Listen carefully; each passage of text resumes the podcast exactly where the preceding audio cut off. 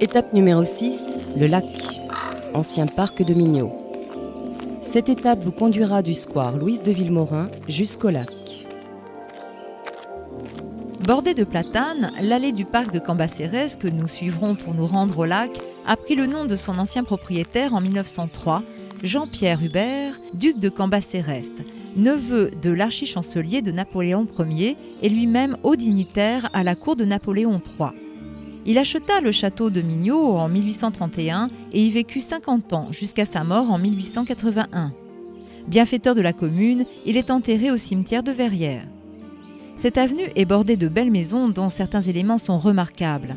À titre d'exemple, citons les façades décorées des numéros 9, 19, 20 et 29, les marquises des numéros 3, 11, 12, 15 et 18, les portes et portails des numéros 3, 15 et 19.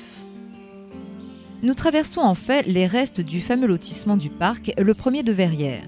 Ce lotissement a été réalisé en 1903 sur les 25 hectares du parc de Mignot, propriété de descendants des Cambacérès dont le château fut rasé. Il s'agissait d'un lotissement de luxe dont les lots étaient assez vastes. Il fut réalisé par des notables soucieux de préserver les arbres et le lac autour duquel les Parisiens du dimanche se promenaient. Aujourd'hui encore, ce quartier conserve son atmosphère bourgeoise.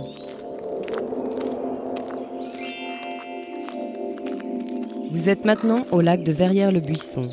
Asseyez-vous et profitez des explications qui suivent.